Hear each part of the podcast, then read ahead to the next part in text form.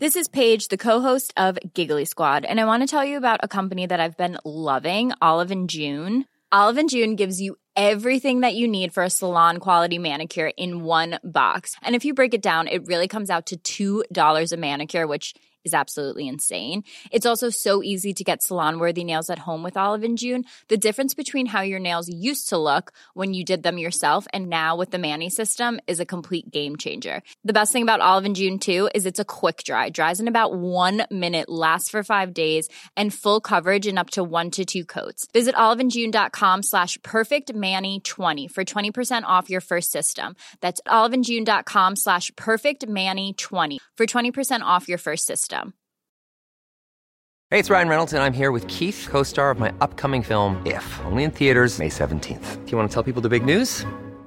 All right, I'll do it. Sign up now and you'll get unlimited for $15 a month in six months of Paramount Plus Essential Plan on us. Mintmobile.com slash switch. Upfront payment of $45 equivalent to $15 per month. Unlimited over 40 gigabytes per month. Face lower speeds. Videos at 480p. Active Mint customers by 531.24 get six months of Paramount Plus Essential Plan. Auto renews after six months. Offer ends May 31st, 2024. Separate Paramount Plus registration required. Terms and conditions apply if rated PG. I'm Sandra, and I'm just the professional your small business was looking for. But you didn't hire me because you didn't use LinkedIn jobs. LinkedIn has professionals you can't find anywhere else, including those who aren't actively looking for a new job but might be open to the perfect role, like me.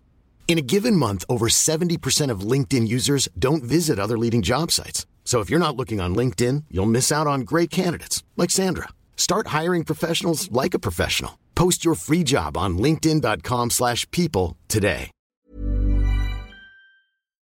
Buenas noches, bienvenidos al Criminalista Nocturno.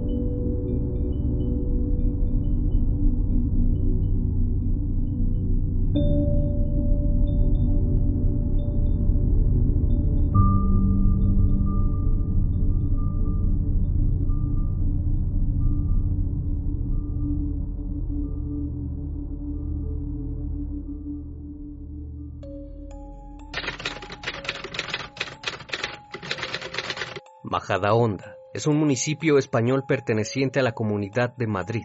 Originalmente el territorio fue una zona de cultivo y pastoreo, pero con el pasar de los años se convirtió en un lugar más poblado y hoy en día queda poco o casi nada de la comunidad ganadera y agrícola. Adriana Beatriz Giosa Nassini, de nacionalidad argentina, residente de esta localidad madrileña, desapareció sin dejar rastro desde el día primero de abril de 2015 y fue el punto de anclaje como comienza este caso.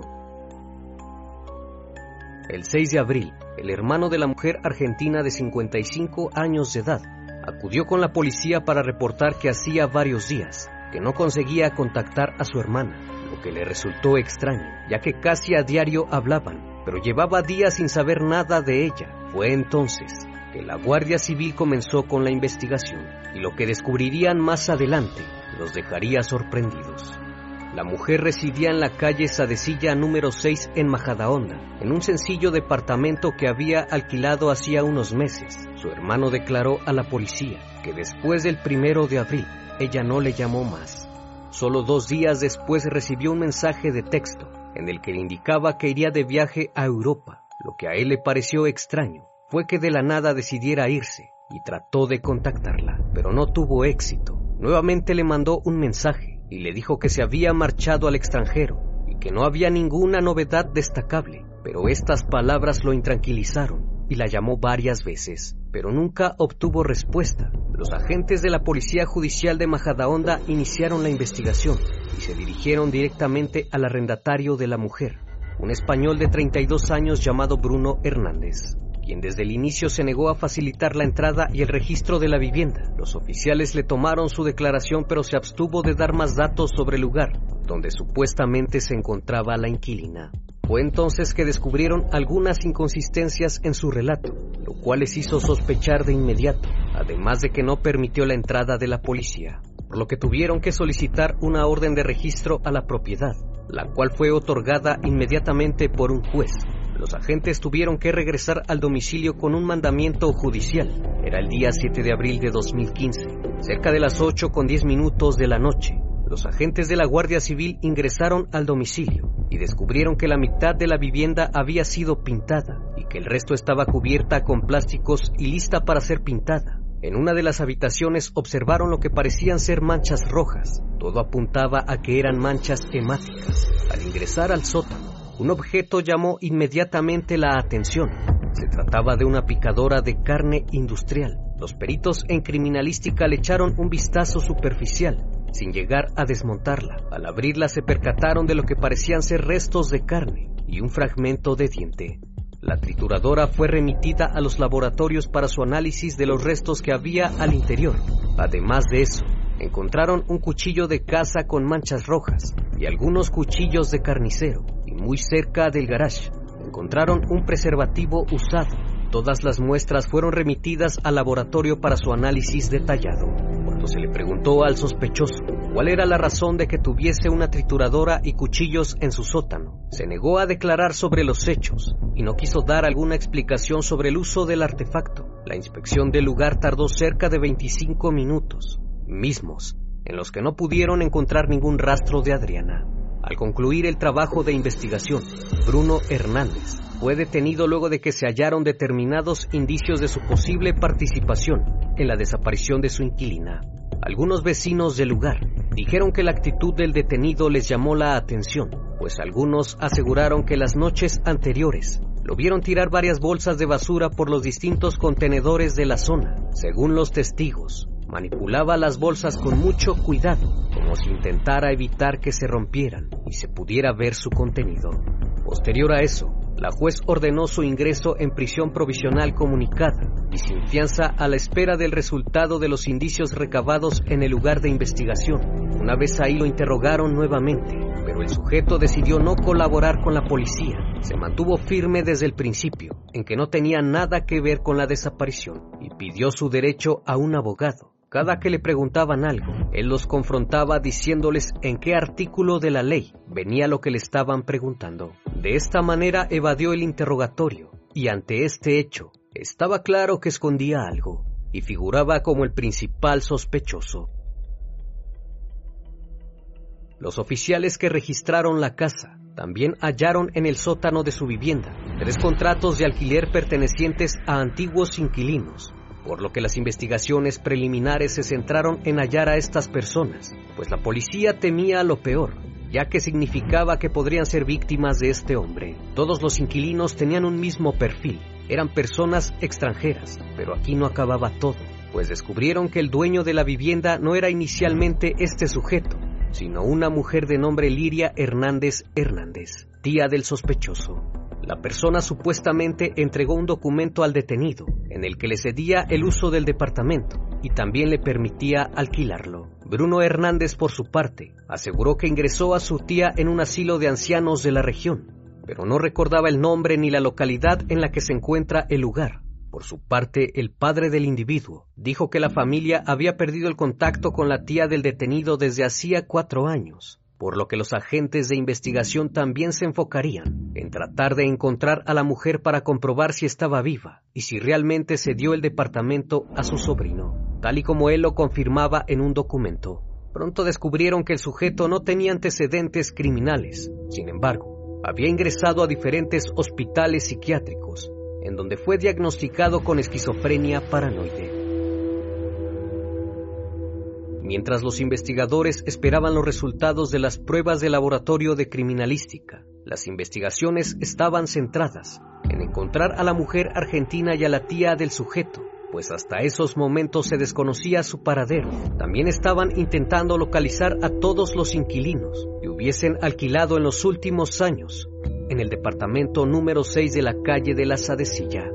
Luego de una semana las pruebas de laboratorio eran concluyentes. Los restos biológicos encontrados en la máquina trituradora, las manchas hemáticas encontradas en las paredes, suelo y techo de una de las habitaciones de la vivienda, acreditaba que pertenecían a Adriana Guiosa, pero no fue el único ADN que se encontró, pues también se hallaron restos de una segunda persona, la cual corresponde al nombre de Liria Hernández Hernández, la tía de este sujeto.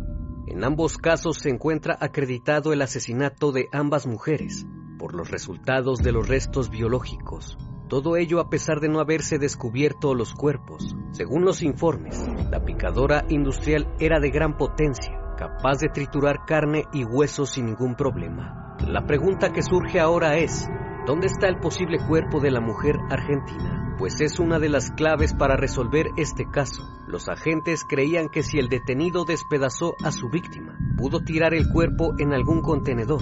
Por esa razón, se iniciaron labores de búsqueda en el vertedero de Pinto, una localidad al sur de la región, donde acaban los residuos de Majadahonda, para poder dar con esas bolsas de basura que según los vecinos este sujeto había manipulado días antes de ser arrestado. Hasta ese momento, los agentes no habían hallado nada destacable, por eso el trabajo se centraba ahora en rebuscar en el vertedero de basuras de Pinto, al que van a parar los desechos de gran parte de la comunidad de Madrid. La juez ordenó que se presentara a la zona donde se tiraron los desechos de las últimas semanas para la realización de la búsqueda. El trabajo podría demorarse días y nada garantizaba un resultado positivo, además del alto costo de personal y herramientas necesarias para la búsqueda. La investigación podría llevar días, incluso meses, para terminar con un resultado positivo. Días después, el 20 de abril, la Guardia Civil realizó una inspección ocular en la casa del padre de Bruno Fernández, donde residía el joven en la calle Teruel, número 3, en el municipio de Móstoles, en Madrid, con la esperanza de encontrar el cuerpo o los restos de la mujer desaparecida, pues se tenía la certeza de que había triturado gran parte de su cuerpo, pero quizás hubo algunas partes de las que no se pudo deshacer con facilidad, como lo es la cabeza. En el domicilio se logró encontrar el pasaporte y permiso de conducir de Adriana Guiosa, además de algunas joyas pertenecientes a la mujer, en un guante de látex y las llaves del vehículo, el cual apareció estacionado en la localidad de Móstoles, aparte de un rifle calibre 300 Magnum y dos pistolas semiautomáticas cuyos cañones estaban inutilizados. Tenía también un cañón calibre 45 que era compatible con las dos pistolas y apto para montarlas en ellas.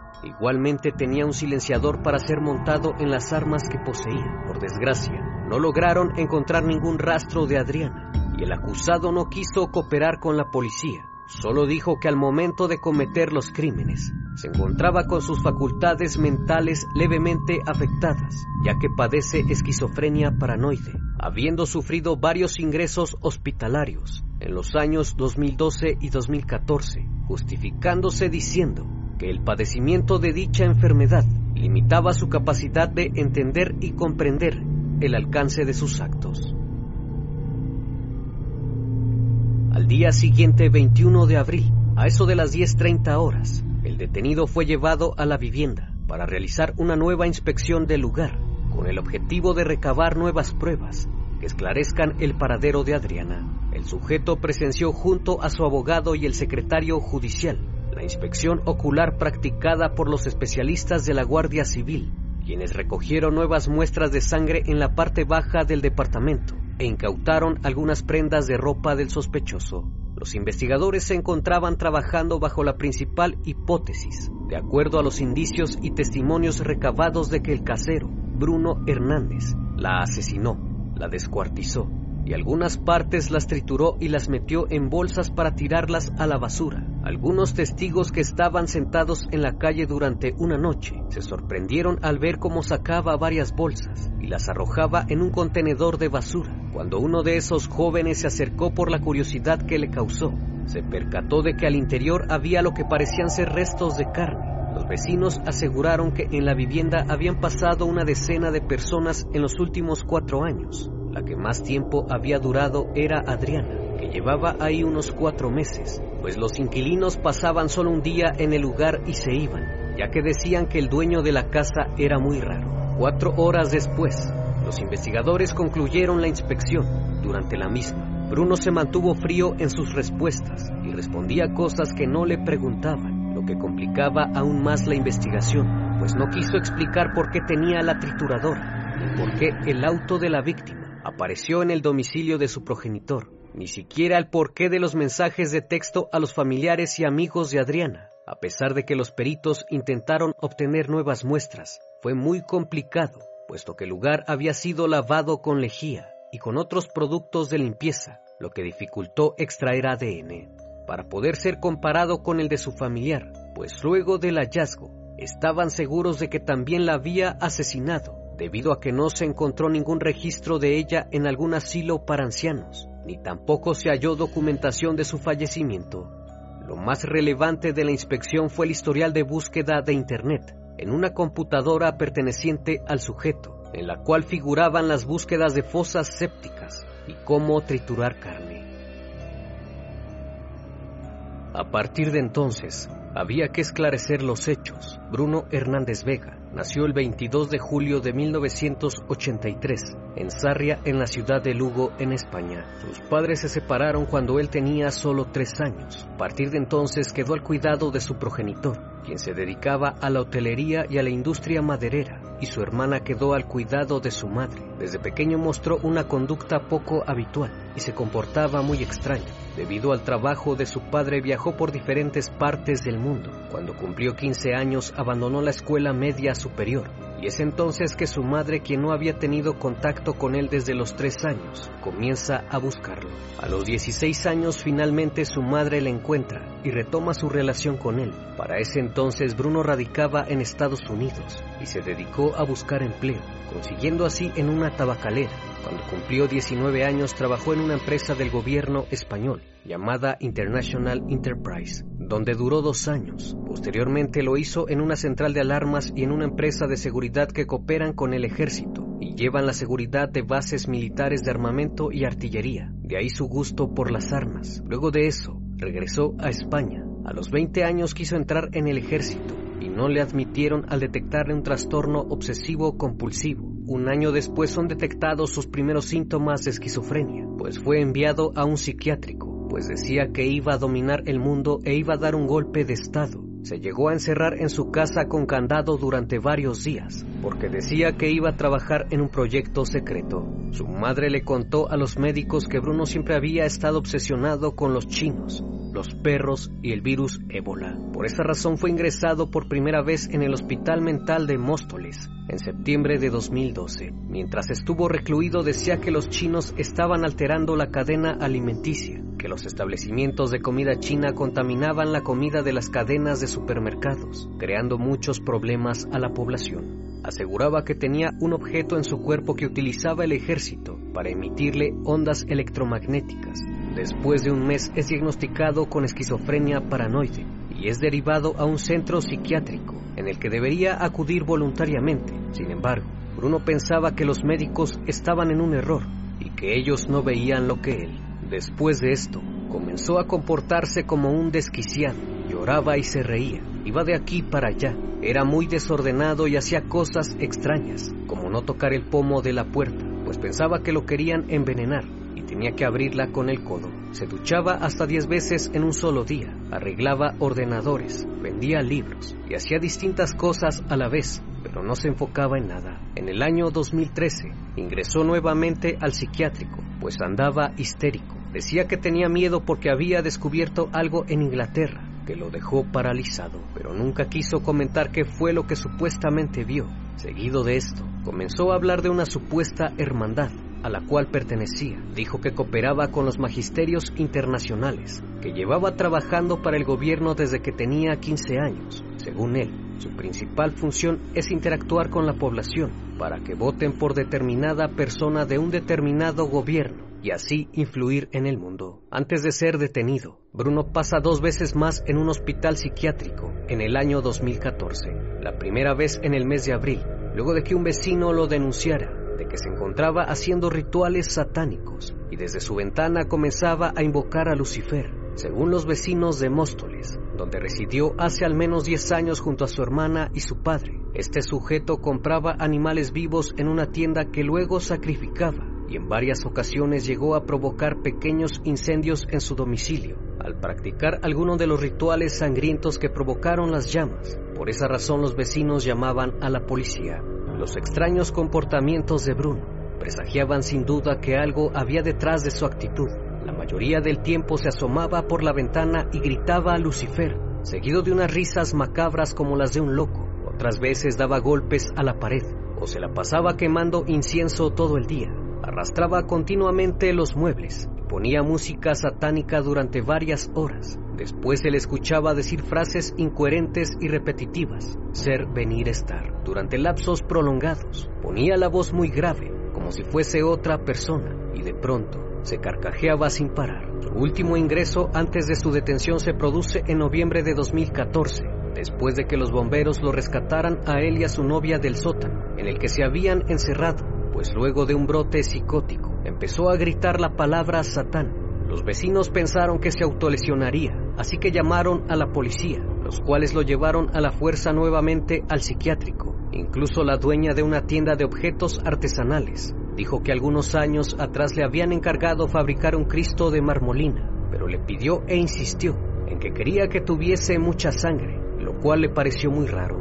Bruno tenía recetada una medicación especial para controlar los episodios esquizofrénicos que sufría, pero muchas veces no tomaba el medicamento, pues decía que no estaba loco. En los últimos meses se le veía con una joven rubia extranjera que tenía un hijo, con la que los vecinos suponían mantenía una relación sentimental. Se trataba de Bárbara, a quien Bruno llamaba Verónica, una paciente del hospital psiquiátrico, la cual estaba diagnosticada con trastorno bipolar. Ella dijo a la policía que Bruno le decía constantemente que escuchaba voces que por medio del televisor le enviaban mensajes. Incluso dijo que a veces se ponía un chaleco antibalas y que en ocasiones se desconectaba totalmente, al grado de que no sabía quién era ni dónde vivía. Pero a pesar de todo, cuando estaba bien, era muy cariñoso, responsable y muy noble. El juicio de Bruno Hernández comenzó el 11 de septiembre de 2017. Entró a la sala a las 10.20 horas con un jersey sobre la cabeza para evitar ser visto por las cámaras. Durante todo el proceso apeló por su derecho constitucional a rechazar cualquier tratamiento, pues aseguró estar perfecto y que estaba representado por un super abogado de prestigio, conocido mundialmente como Mr. Bigotes. Su abogado intentaba demostrar que Bruno, mejor conocido como el descuartizador de Majadahonda, debía ser eximido del delito, bajo el argumento de que al momento del hecho estaba privado de sus facultades mentales debido a la esquizofrenia y al brote psicótico que tuvo cuando perpetró el crimen. No obstante, los psiquiatras que lo evaluaron aseguraron que podría parecer que está loco, pero sabe perfectamente lo que hace, rechazando su argumento, pues dijeron que el hecho de que padezca una enfermedad como la esquizofrenia paranoide no significa que el acusado tenga anuladas sus facultades mentales, pues no se ha establecido una relación entre el delirio y los hechos cometidos. Su propia novia declaró que cuando perpetró el segundo asesinato, ni siquiera estaba padeciendo un brote psicótico. Cuando le preguntaron a Bruno si estaba consciente de lo que le estaban inculpando, él dijo que sabía que lo acusaban de la desaparición de dos personas, pero que él cooperaba con las fuerzas de seguridad del Estado y que sin duda le pusieron pruebas falsas para traerlo a la cárcel de Navalcarnero, en España. También dijo que se internaría ahí y se pondría en contacto con las personas de la hermandad para ver si tenía que permanecer por un tiempo o si lo querían ayudar. Poco después Hernández reveló la vida y obra de la hermandad secreta, a la que dice pertenecer, asegurando que solo le interesaba la E y la R. Explicó al juez que si se ponía a observar cuidadosamente, las grandes empresas y las grandes celebridades llevaban ambas letras en sus nombres. Jean-Claude Juncker, Esperanza Aguirre, Berlusconi, Cameron, Teresa May, dinero, Internet, todos tienen la E y la R, incluso la palabra gobierno, agregando además que su tía también pertenecía a la hermandad. La reconstrucción indica que el 13 de abril de 2010, el acusado privó de la vida a su tía Lidia Hernández. Posteriormente procedió a destruir el cuerpo de la víctima, utilizando la máquina picadora industrial Breyer, modelo P22, comprada el 29 de julio de 2008 a nombre de un tercero inexistente, pero con el número de teléfono del acusado y con destino en su domicilio, lo que significa que luego del fallecimiento del hijo de su tía, planeó durante dos años el crimen, una vez que se deshizo de su familiar, falsificó su firma en un documento que le permitía la posibilidad de rentarlo durante 15 años y obtener el beneficio económico.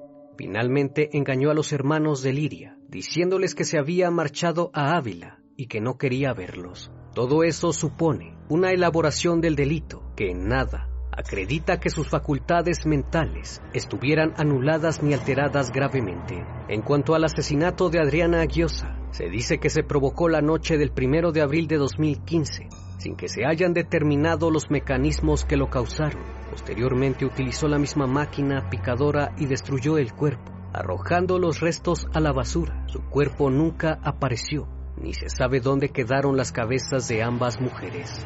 Para hacer creer a las personas que Adriana seguía con vida y se había ido de viaje, el día 3 de abril acudió a un Burger King y escribió una carta mecanografiada dirigida al gerente de ese establecimiento, mismo donde trabajaba Adriana, manifestando su voluntad de dejar el puesto de trabajo. Seguido de eso, utilizó su celular y envió mensajes a sus familiares y amigos más cercanos para decirles que se iría a Europa. Incluso el 6 de abril viajó a Barcelona utilizó el teléfono de Adriana para registrar su ubicación en dicha ciudad para que fuera más creíble. El problema para Bruno fue que las cámaras de seguridad de las estaciones de Atocha y Sanz le grabaron en ese viaje. Al final, en ninguno de los dos casos se ha establecido una relación entre el delirio y los hechos cometidos. Todo supone una elaboración del delito, que nada acredita que sus facultades mentales estuvieran anuladas ni alteradas gravemente. Por esa razón,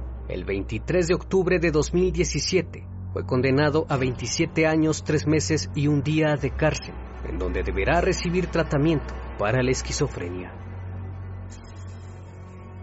Como cada noche, estimado público, agradezco su compañía. Si aún no estás suscrito, te invito a que lo hagas y formes parte de esta gran comunidad. No olvides seguirme a través de las redes sociales. Esto es El Criminalista Nocturno. Hasta la próxima emisión. Buenas noches.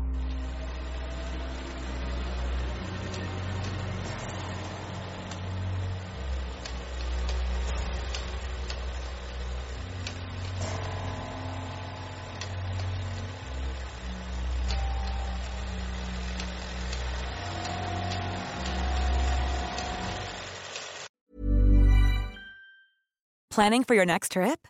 Elevate your travel style with Quince. Quince has all the jet setting essentials you'll want for your next getaway, like European linen, premium luggage options, buttery soft Italian leather bags, and so much more. And is all priced at 50 to 80% less than similar brands.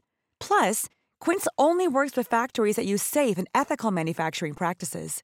Pack your bags with high-quality essentials you'll be wearing for vacations to come with Quince. Go to quince.com slash pack for free shipping and 365-day returns.